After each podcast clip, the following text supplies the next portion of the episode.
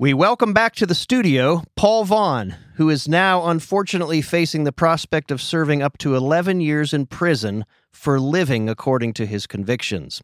If you ever needed evidence that the U.S. government is committed to persecuting Christians, this episode will supply all you need and more. My name is Kevin Kookogey, and with my good friend Gary Humble, this is the Freedom Matters Podcast.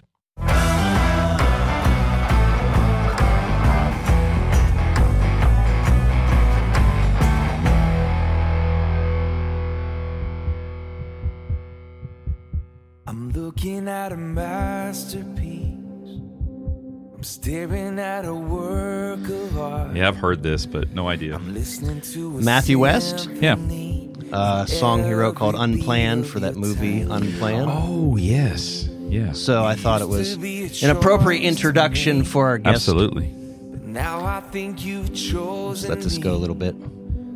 Cause I see ten fingers, ten toes, two eyes, and I know this is meant to be. So, Gary, I don't believe Paul Vaughn is back in the studio with us, and we are honored, um, Paul, to have you back. In fact, you're back with your attorney. So, Paul is in the studio with us and uh, remotely from Mississippi. Am I correct with that? Correct. Yes. Paul's attorney from the Thomas More Society. We learned the only Protestant attorney, which I love. I'm Protestant. We're Protestant. Steve Crampton, welcome to our program, our our podcast remotely. It's going to be Good a to be great with little, you. It's a great little podcast, Gary, and I'll I'll let you kind of lead the interview, Gary. But just to remind our audience that um, if you haven't heard the interview with Paul that we did, what was it, about September 23? Something like that. Yep. um, go back and, and you can get a lot of the details because I, I- think what we would like to do today is kind of move it forward and let our audience know um, where the case is today, what has happened most recently in Nashville, and and talk about where we go from here, not only uh, strategically and legally, but how our audience uh, can be praying for you in this process, which I think is really important. Yeah, in episode 90, I believe it was. So if you want to go back through our podcast channels and look for our interview with, with Paul Vaughn, that'll be in the title. It's episode 90. And so I don't, you know, today, Paul, I don't want to rehash a lot of the story because we did that fairly in depth last time you were here.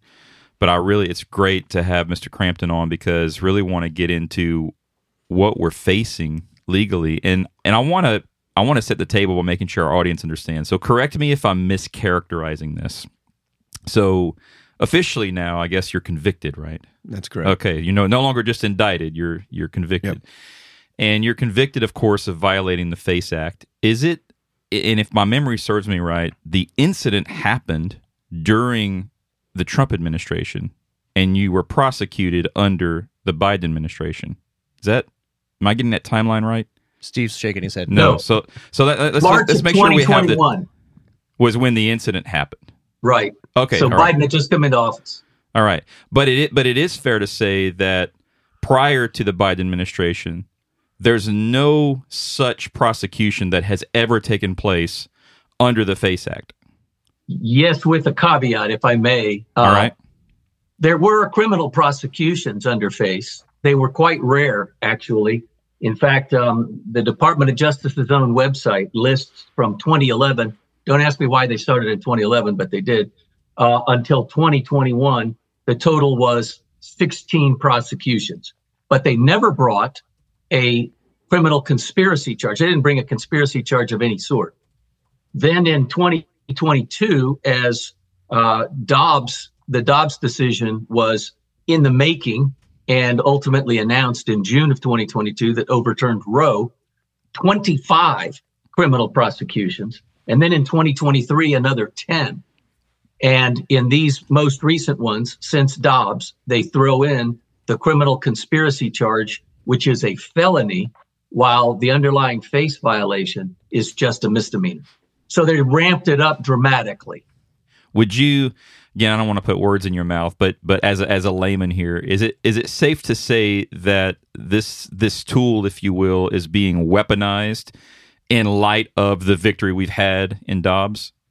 Absolutely. And here's the other thing I just want to uh, put on in this context, Gary, is not only has it just been ramped up and weaponized, as you say, but during that time period of the early 2000s through 2022, these rescues were taking place live streamed on Facebook, and the Department of Justice and the FBI expressed no interest in them. So it was fair to assume, wrongly as it turns out, that the feds weren't going to prosecute at all. They resulted in simple criminal trespass actions like other sit ins and so forth had always been treated. So there was a, a an aspect here where the pro life activists were lulled into a false sense of security. And then the Department of Justice dropped the hammer. Mm. So I would be remiss if we didn't at least too before we we continue on into the details of the case. I mean, Paul, I, I just want to reiterate. I mean, you're sitting here right now under not just an indictment, not an indictment, a, a federal conviction facing, I, I believe, 11 years in prison and potential what two hundred fifty thousand dollar fine. Is that the is that the penalty under the FACE Act? I believe. And something along those lines. Yeah, yeah, so, yeah. Does it really matter at that point? You know, the money and all that as, yep. as when you're facing 11 years in prison. So, man, I, I just I, I want to just I want you to share a little bit about that because I think you know a lot of us who care about life, a lot of us who are fighting on so many issues, um, engaged in the in the uh, public square this this in particular uh, being the pro life issue. I mean, you you are a warrior in this space, and you are you are paying the price for it. And I I just I love to have you just speak to that a little bit, just in in the in the chair that you currently sit in before we move on into the sure the details. Yeah, you know, my wife says a lot lately as we talk about this at home. Is this is far more than just the abortion battle right? What we see is the abortion battle is the hingeman, the the entry point to the battle, but we are seeing a systematic uh, attack on Christianity and on Christians and on our views, and more importantly, on acting like a Christian. Hmm. And so, remember back in, in the, the story, I wasn't arrested for trespass. I didn't block anybody. I didn't do anything other than talk with the police officers that day. All I did was go into that clinic, go into the hallway outside that clinic to be accurate, and talk to. I, I, technically, I didn't personally even talk to the women that were coming in the hallway, but our sidewalk counseling team was there, trying to give a woman a last chance effort to to save her child and save her life from the destruction of knowing that you killed your child, and um, so that activity, that outward manifestation of Christ in my life, is what they came after. And that's what we need to understand as the church. It's not, they don't care, you know, what your beliefs are if you're sitting in the pew on Sunday. When your beliefs come out into the street and they counter their narrative and it says there's another king, one called Jesus, that has command of my life, that's where they get upset. And that's what we're dealing with in this in this process. So I'm literally an indicted felon and Lord willing, which we've never had an indicted felon on the show before. Yeah, that's Kevin, congratulations. So that's, a, yeah. that's, that's new on the Freedom Matters podcast. Well, and warning. I mean, if you if you hearken back to the history of of tyrannical governments, just talking to people an innocent handshake on the side of the mm-hmm, road, mm-hmm. walking down the road, gets the Stasi showing up at your door tomorrow yep, morning. Yep. So so beware, guys. Let's go. I was thinking about this on the way in, like in your situation, and I love the the word you use because there's a difference between professing to be a believer and going out into the world and acting as if you were a believer, which you are being punished for. And um, there was back in Bible college in my younger years, there was a phrase that our one of our professors used to always say. He said, "New new levels, new devils," you know, and and just the idea that as the Lord gives us influence, and as we do go out into the battle and we fight all these uh, through these various circumstances in our lives, as as we see increase during the sanctification process, right? I mean, we face new challenges. And uh, brother, I was just I was that was weighing heavy, honestly, as I was coming in, like thinking about, you know, in my own life where I am right now, am am I prepared? Have I lived life in such a way where I'm prepared to face a federal conviction for practicing my faith? You know, and I think that's a question we should all be asking ourselves. And so, anyway, I that weighs heavy on me. I think I think that's just a, a big part of the conversation that I want to get out of out up front is that you're you're going through it, and I have an immense respect for it. And as Kevin said, yeah, we do want to make sure that our audience understands how to pray for you and how to support you. Gary, So may we- I interject? Uh, yeah, please. One might say Paul, as he sits here today, is now a man of his convictions. Mm. Uh, literally, And right? literally, literally. Yeah, and as the scriptures That's say, you are blessed for that, Yes. right? Matthew chapter 5, verse 3 through 12, right? And, and in particular, verses 11 and 12, which says, Blessed are those who are persecuted because of righteousness, for theirs is the kingdom of heaven. Blessed are those who are persecuted, insulted, persecuted, and people say all kinds of evil against you because of Christ. Rejoice and be glad, for in the same way they persecuted the prophets before you. And I think that's important not to diminish because you are convicted for something. And I don't want to make light of the fact that Gary and I sit here and we're not convicted. But the reality is, is that you're blessed. And Christians don't look at this. We, we tend to get, oh my gosh, the miserable side of it is I could face losing my liberty, um, my liberty under the law of the United States government, right? But it's really important that we take the scriptures seriously and understand that it is blessing. And it's such an upside down worldview to the way that we are inclined to look at it. So you are blessed. And, and that's why I said at the start, we're honored to have you in our presence. Well, now there's a couple thoughts just from y'all talking about that. I want to share with the church, and you know, you're right. New level, new devil, right? And the other way of saying that is God's grace is sufficient for the task at hand. Yeah. And it's a, you know, it's, is one thing we sit and we think and we look and we read the histories, we read about the martyrs, we read about early church stuff, and we think, wow, they were really, you know, really mighty men of God and really strong in their faith and all that. And we we try to transpose ourselves into that situation, which is an impossible thing to do because we haven't walked that walk up to that point of that persecution, and we haven't seen God's victory in the little battles. You know, David Goliath, the lion and the bear before the Goliath, mm-hmm. and so there's an there's an element of that that is true. But I, I will tell you guys the and encourage the church because there is no greater place to be than standing and exposing yourself to risks for God's name. Mm. And the grace that pours in, the amount of people praying for us, and the, the tangible presence of God in our life uh, during that trial. There's a verse that says, God prepares a feast for us in the presence of our enemies. I just want to give you a little snapshot of what it looked like going through that week, couple weeks, snowed in in Nashville, waiting on the trial to start, and then going to court each day. We had three Airbnbs, all our family, my kids, grandkids, uh, grandmas, sisters-in-laws, and their kids, and we had we had a, tr- a troop of people there. And every night we would come home, and, and, and lots of extended friends, and I mean just just a massive massive amount of people. We'd come back from court. We'd have a big giant meal. One of the folks had been preparing each day some some high level food and, and just incredible feasting. And we would sit around the big old living room of this Airbnb. We would pray. We had our, our hymn book. We sang psalm after psalm after psalm, just worshiping God. We'd feast. We'd have this massive meal, and it was just a it was an incredible experience because and it's and it's it's a supernatural thing. It's not a, a, a kooky spiritual thing, but it's a it's a deep understanding and standing on the Word of God and knowing that He is there and seeing it manifested, you know, right there on the table in front of you in a, in a great meal, and just the the joy. And there wasn't there wasn't a moment in that courtroom. There wasn't a psalm or a song just coming out of my heart or out of my lips as I'm singing quietly, probably distracting Steve sitting behind him back there humming, humming Psalm two and, and Psalm one forty eight and just different ones. Um, so it's it's an incredible opportunity, and I would not wish for any person in the church to miss it.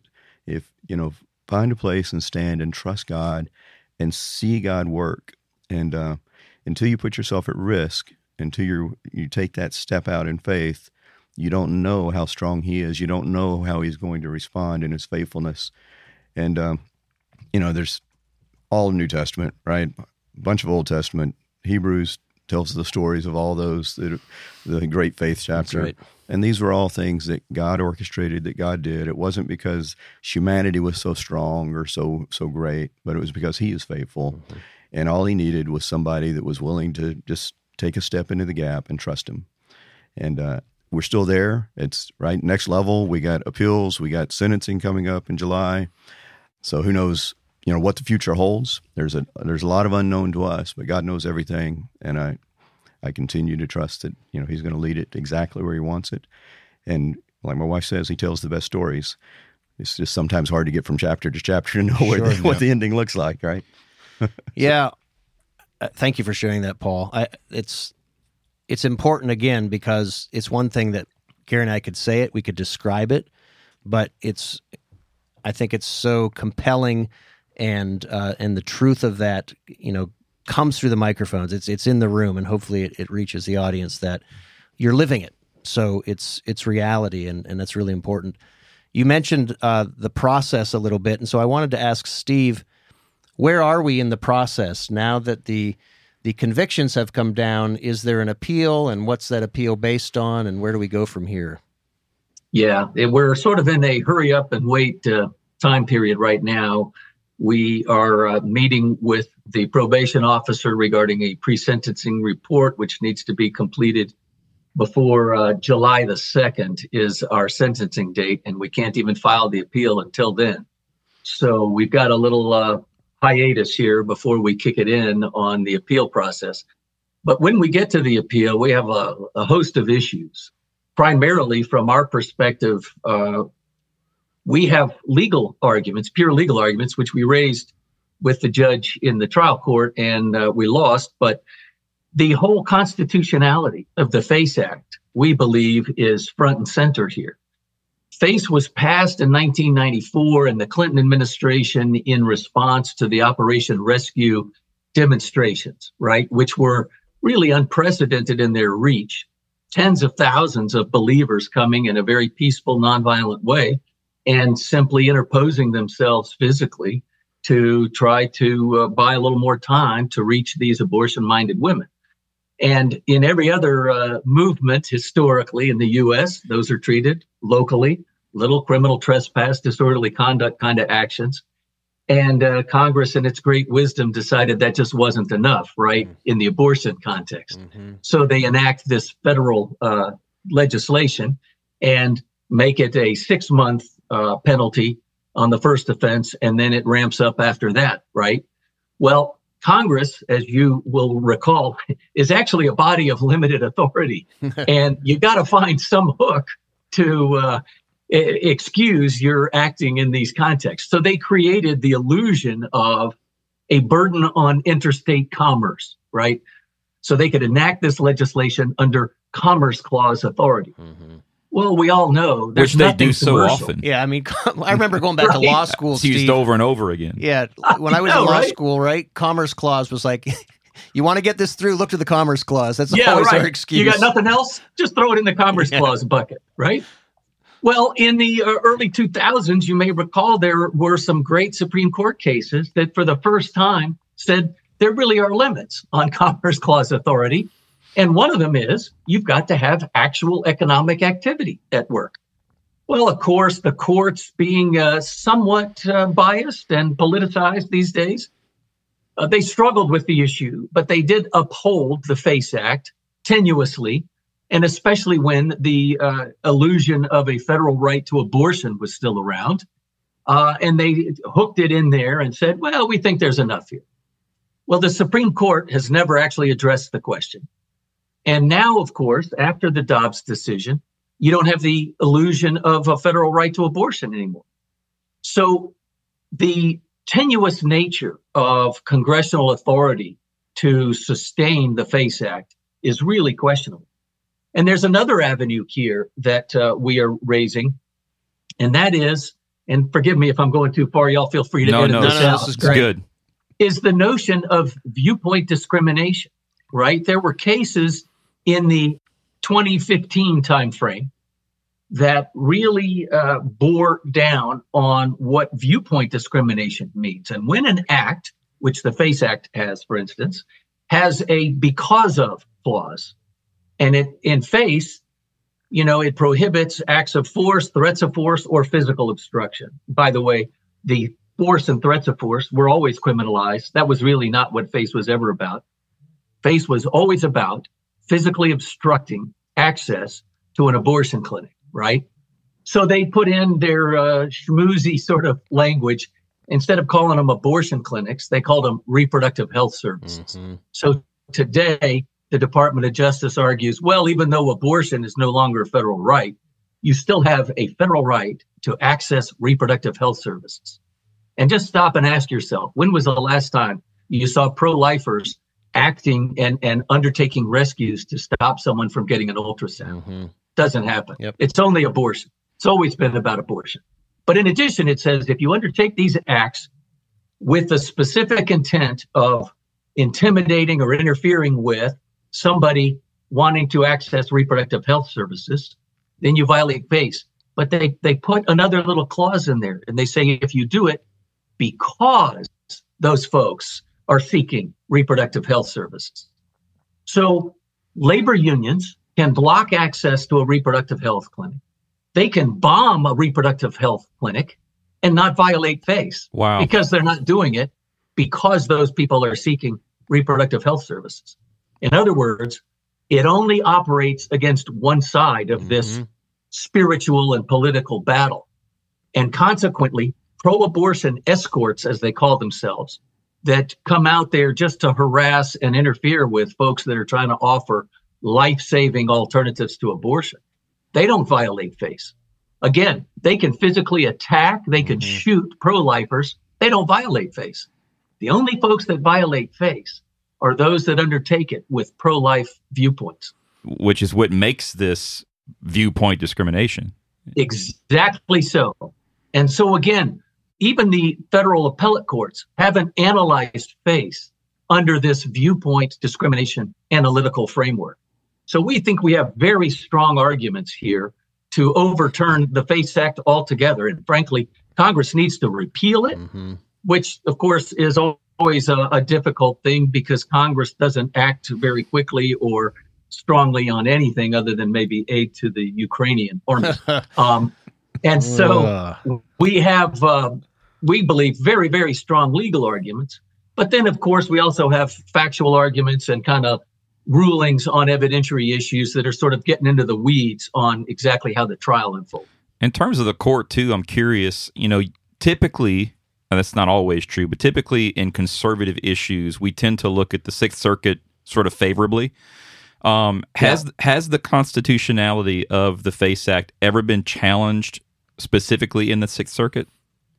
It has. Uh, again, this was early on, and it was a split decision, but the Sixth Circuit did uphold the FACE Act back in the early 2000s.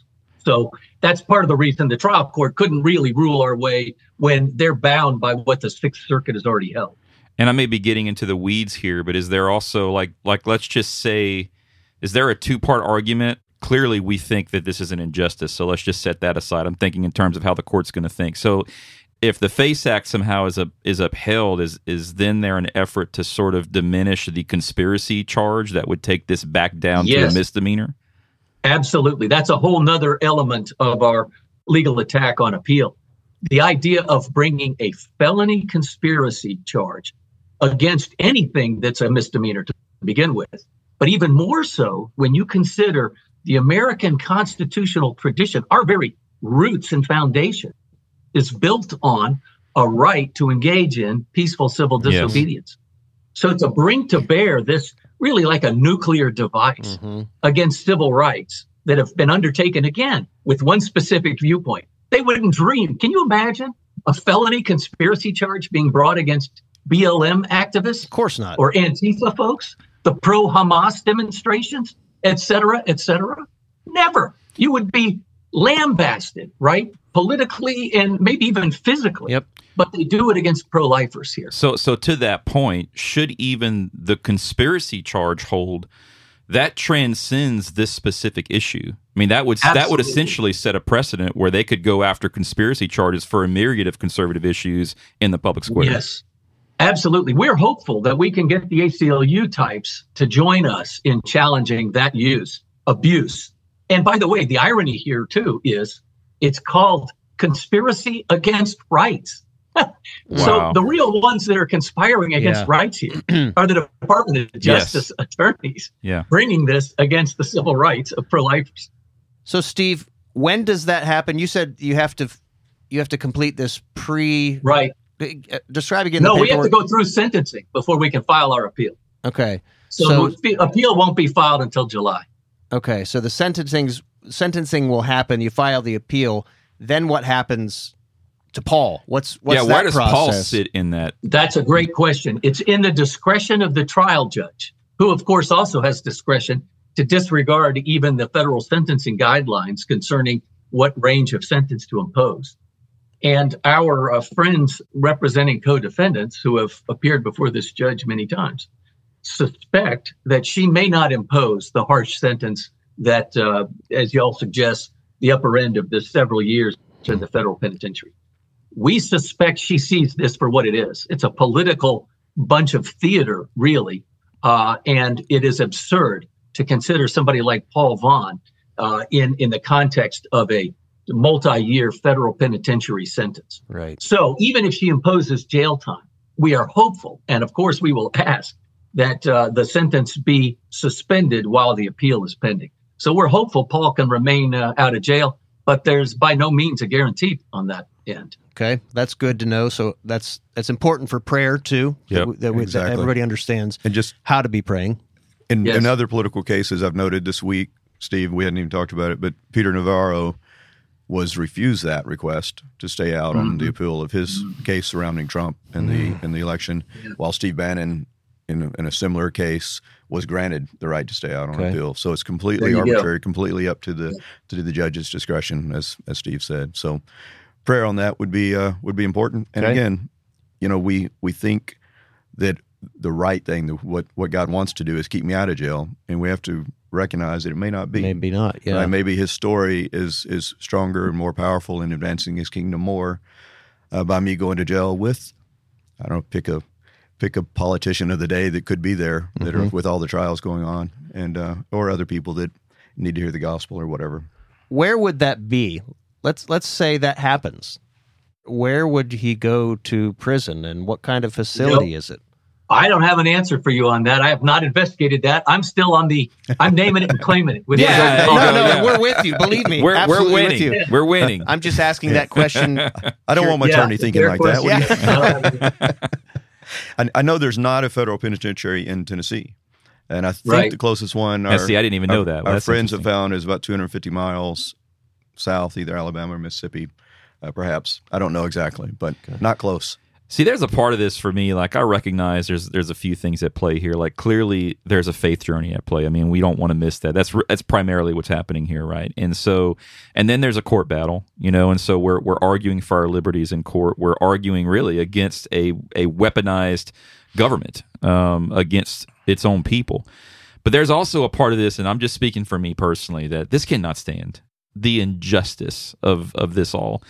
In some instances, and I'm not smacking of anything like you know I'm not going to to January 6 talk here. That's not what I'm. What I am saying is that the we, we are consistently as a people in America accepting these injustices over the people Yes. and and there's you know what do you do whenever your own justice system fails to protect those liberties from being usurped by these Yeah. federal agencies by these other authorities and i'm i'm not espousing to have the answer to that what i'm what i am saying is though that no really no matter what happens in the court this cannot stand that is a fact that i know in my bones Amen to that. May, Yep. may I say, I'll, I'll go J6 for you. okay we really are seeing, and, and this case, I think, is one aspect of the bigger picture of a two tier justice system. Absolutely. I mean, who can deny that today, right? There's a, that story of the uh, man, I believe he was a migrant, who attacked and beat a New York City police officer in broad Yes. daylight, yes taken into jail and released immediately. And he gets on a, a bus and goes to California or something. I mean, and then you get the J6 folks, and that they're leaving no stone unturned in seeking them out, right? Going to the nth degree of checking every uh, piece of social media, every uh, text message, and so forth to hunt these grandmothers down and imprison them because they speak out in a largely peaceful way. You know, you've got the Donald Trump prosecutions, you've got the election deniers, so called. Again, there is, like Peter Navarro, there, there's no penalty too harsh in the eyes of this administration for folks that question the narrative of this administration. And as you say, though, Gary, this cannot be. This is not the America that we all stood for and some of us learned about in education systems. I think they don't teach civics anymore in the public schools. But if we sit back and let these things happen, what right have we to complain tomorrow when mm-hmm. they come mm-hmm. for us? Yep. You know? Well, and I would take it even a, another level to kind of circle back to the faith journey as well, and more of a commentary on our cultural character. So think through this case as we sat there and we interviewed 150 potential uh, jurors, then ultimately got a jury seated. Every one of those people has a connection. They're created by their mm-hmm. creator, and they have their character comes to bear on this case. So what they believe, how strongly they believe it, what they do, has a bearing on this. We have prosecutions, right? The, prosec- the prosecutors in this case, they all have character. They all have an either an acceptance or rejecting of their creator. And so their character comes into this. The judge and who sits on the bench and the administrators in the court all have their character that bears on this case. And so when we want to change something, and then there's the whole years and, and life of the legal precedents and the way our court system works the rules of evidence and all these things that just bring the case down not from the acts of that day and judging whether that law was applied appropriately to that particular case but it's more it, it comes all the way down to the point was is a plus b therefore c and there is no real discussion on the intent and on the mm-hmm. purpose and the you know was a child saved from death that day and things like that so there's a there's a broad when we want to fix things we as a people the people of god got to go back and we got to question our own character and our own um, relationship with God. And are we willing to stand?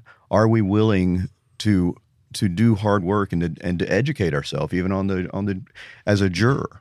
I I I think one of the things I'd love to see happen uh, coming out of this in Tennessee specifically is a a Christian juror training program, hmm. county by county, educate the juror, teach the civics that wasn't taught in school, and teach a faith that is arguably not taught in the pulpit uh, in, at some level. So there's there's a big broad how do we not let this stand there's the fixing the immediate battle in front of us but then there's a larger long-term arc of how did we get here and how do we keep from happening you know keep this from happening again and yep. paul isn't one of the ways that we got here because in america the christians have repeatedly surrendered our rightful place uh, within the culture right god tells us the Great Commission go and make disciples of all nations. And yet in America, it seems that Christians, in particular in America, are content to say, well, we live in a pluralistic society, and some someone who's a Buddhist or an atheist has just as much right to project their worldview into our culture,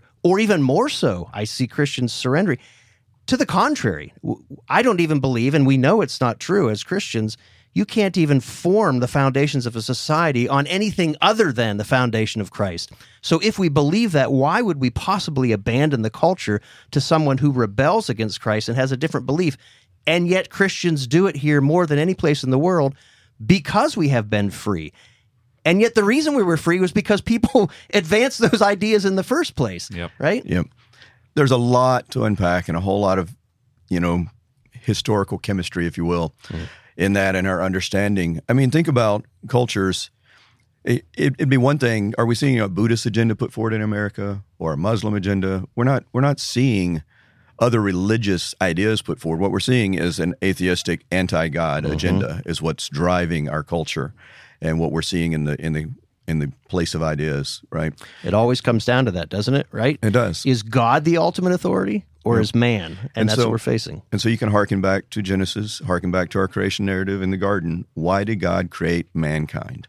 Right? Every mankind, whether they acknowledge God or not, was created for a unique purpose. Yep, to glorify God and enjoy Him forever. Yep. And, and to exercise rule and dominion in the earth to make it like heaven. Mm-hmm. We're to reflect His image into yep. the earth. So God's here, He reflects to us, and us to the earth. Mm-hmm. And so, how do we represent Him well?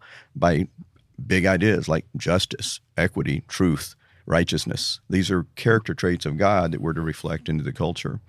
And so there's there's a, a big picture. If if we're doing our duty, living on this earth and walking down the street every day, and we're reflecting Christ properly in every interaction we have, then there is a righteousness from heaven that is reflected to our our presence, literally walking down the street, and to everyone we interact with, every business transaction, you know, every retail transaction, every relationship. All those things flow out of a Christian worldview and a Christian uh, Christ spirit in us, the hope of glory, right? Why do you think, Paul? It's a bigger question. Why do you think Americans have been content to allow that reflection of Christ to either remain A in the pews or to the extent it invades culture, it only manifests itself as, well, I host a Bible study at work, right? Instead of, no, I'm actually going to, I host a Bible study at work, but I'm the sponsor of an LGBTQ you know organization within work because we live in a pluralistic society. Instead of saying no as a believer my duty is to christ first and i'm going to mm-hmm. do everything i can in this position that god has put me mm-hmm. Not merely to hold a bible study which i may not have the freedom to do anyway if i keep acting with this kind of surrender mentality Exactly. but to actually take a step which may be con- which is certainly going to be controversial why have christians abandoned this um, that our forefathers not only in this country but historically the church were so much more strong and and lived according to their convictions we've abandoned it by Sure. and large No, and there's, like you said, a very complex, very deep and broad question. Uh, one of the things I found, I'm recently reading N.T. Wright's book, uh, The Day the Revolution Began, and it's about the work of the cross. And he talks about how in our Western theology, we, we tend to focus on salvation, heaven, salvation, heaven. And we miss the second part of every time Israel sinned, and you know, of course, they had to repent. The sin had to be dealt with, but there was also the bringing them back out of exile, back into the rightful created order. And we miss that that link between walking down the church aisle and our ultimate destiny in heaven. We miss the "what about tomorrow" question. And so, so what does that mean? And we take those freedoms that we have in Christ, and instead of using them for the advancement of the kingdom, we use them for our own internal purposes. Right. And uh, and completely. is- So the short is that we don't really understand who God is, and we really don't understand our duty and what we're called to be. We missed that Luke 19 command occupy until I come. Absolutely. Engage until I come. A little bit of a legal question I've got stirring in my head, uh, Steve. Not asking you to like play fortune teller here, but I would imagine it. It sounds like I heard you say this particular issue where Paul finds himself creates a little bit of a distinct argument around the FACE Act and prior has come previously has come before the court. That being the case, Yes. would that being the case, would you suspect that this may make its way to the Supreme Court? Yes, I would. And like you say, it's hard to uh, prognosticate too much, especially with the uh, the court that we have currently. But it does appear to us, from where we sit now, that if we can get the court to accept this case, and maybe the Sixth Circuit does the hard work here, that uh, we ought to win. Just looking at their writings on the subject previously and the way the uh, precedent has led up, and just you know fundamental constitutional law. But as you know, uh, often the court is uh, a bit timid. They don't want to take hard Mhm. cases. And when you introduce the abortion component, there's a whole nother layer of baggage and uh, issue, you know, kind of secondary issues that kick in. So uh, there's a lot of political uh, overlay here that makes this more difficult. And in that sense, if we get the right panel, and isn't it a sad state of affairs when the outcome of a case largely depends on the makeup of which judges are uh, Yes. chosen to hear the case I- i- isn't than the actual issues. that alone, Steve, is is is what we've become, right? We're no longer a nation of laws; we're a nation of men. And if you have That's the right exactly men right. in positions of power, then we feel safe. But if you have the wrong men, we're frightened, and that's that's entirely upside down with how our country was founded. It it really is, and the whole concept, of course, you know, the irony again uh, over the entrance to the Supreme Court, right? Equal justice under law. Well, there's equality in a case like this one. Uh, it's sort of been forgotten, or maybe they've redefined it as they do what, what a man and a woman is. you know? Exactly, E- equal justice for those who hold the views that they hold. Yes. The ones in power Yes. that day. coming into the final moments here uh, of our time, I want to make sure, Steve, like, you know, because there's, in my mind, there's several things at play here. Of course, there's a, a faith perspective. There's a perspective of of standing up and defending life. There's so there's the abortion issue, and then there's the the constitutional perspective of just our ability to advocate in the public square. You know, in terms of this conspiracy, I I just like. Could you just speak for a minute on why it's important from a constitutional perspective that that we win on this argument? And Gary, could I just add? I talk a lot about the faith battle and the spiritual side of it, and we we too often separate the material from the spiritual as part of the broader discussion we were having a second ago. And I want to make clear that both are necessary. Yeah. Right. And this is what we're. This is when you enter into the gap. There Yep. is physical war going on, and there's spiritual war going on. So I don't want to. I don't want the audience to ha- what is common in, in our nation to kind of separate those out and say, "Oh, it's all spiritual, or it's all material or No, physical." so both and. And so, so Steve is my is my physical material spear point going into this battle. So we really appreciate him. Thank you, Paul. Um, I think one of the underlying issues in this case, and really in the in the picture at large in this nation, is what uh, the Supreme Court in the Hill against Colorado case in 2000, which was another pro-life case, by the way, uh, got completely wrong, and they've revisited the issue, but again, in its own timid fashion, refused to overrule Hill, and that is a, an illusory right to be left alone on the public sidewalk or in the public square. Frankly, Paul, as I reconsider how the jury ended up ruling against us in this case, I think they kind of bought in tacitly to the notion that these women going into a public a building open to the public thought they had, and the jury thought they had a right not to be bothered, not to be confronted with a hard question like some of our counselors asked these women going in. And that made the jury uncomfortable. And they sort of ruled as they did because they thought, gee, when you're handling a tough private issue, and that whole right to privacy garbage is in here too, Mm. It was just impolitic, if not illegal, to uh, address this woman and start asking her hard questions like, "Are you here to abort your child?" kind of stuff, right? So what I'm I'm bringing it to, and this is, I think, maybe an intersection of the spiritual and the and the physical, is the power of the word. Right in the beginning was the word, and when we speak truth, hard truths to these young women who are all confused and and messed up on what they're doing. We have have to preserve that right. The fundamental right to share the gospel comes down to an ability to confront people mm-hmm. with hard truths in the public square. And in our touchy feely eggshell sort of world, I think there is a growing movement to say you can't say offensive things to people that don't want to hear them, right? And the gospel is ultimately an offense Yes. to the world. So this issue really strikes again at the very core of what it means to have a, a First Amendment right to speak and the right of religious freedom. Because what is our religious freedom if we don't have the right to mm-hmm. share the gospel with those that don't want to hear it? Amen.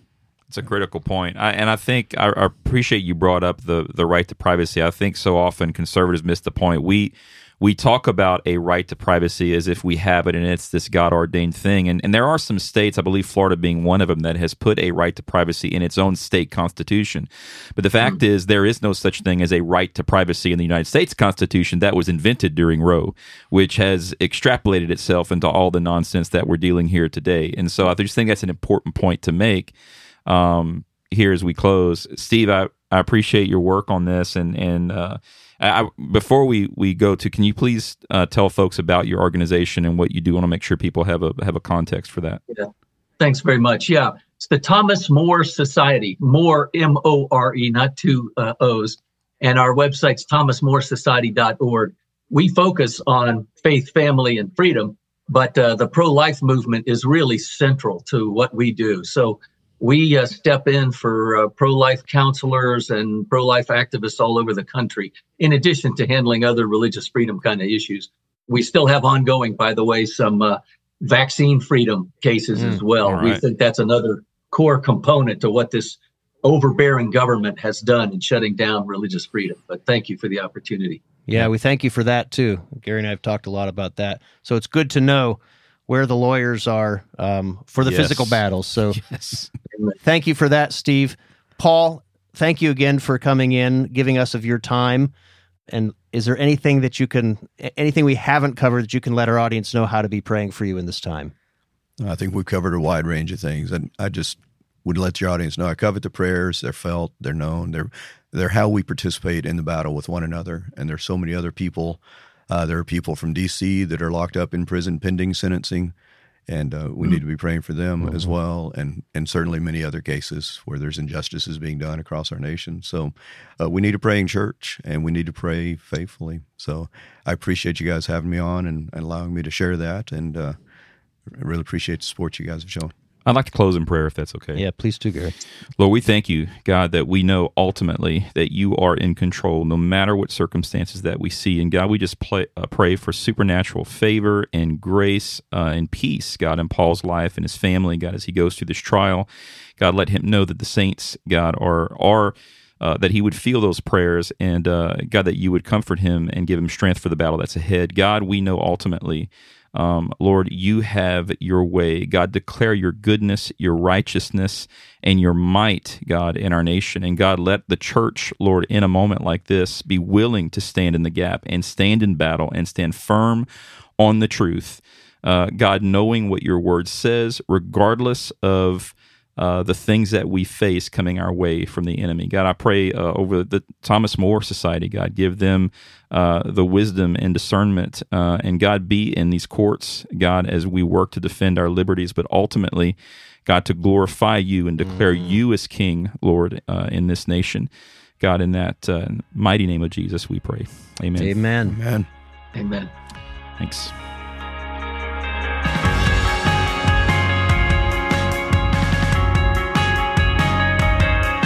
If you'd like to learn more about Tennessee Stands, visit TennesseeStands.org to donate, volunteer, or get more information about what we're doing to preserve liberty for the people of Tennessee. You can also follow along on all social platforms at Tennessee Stands.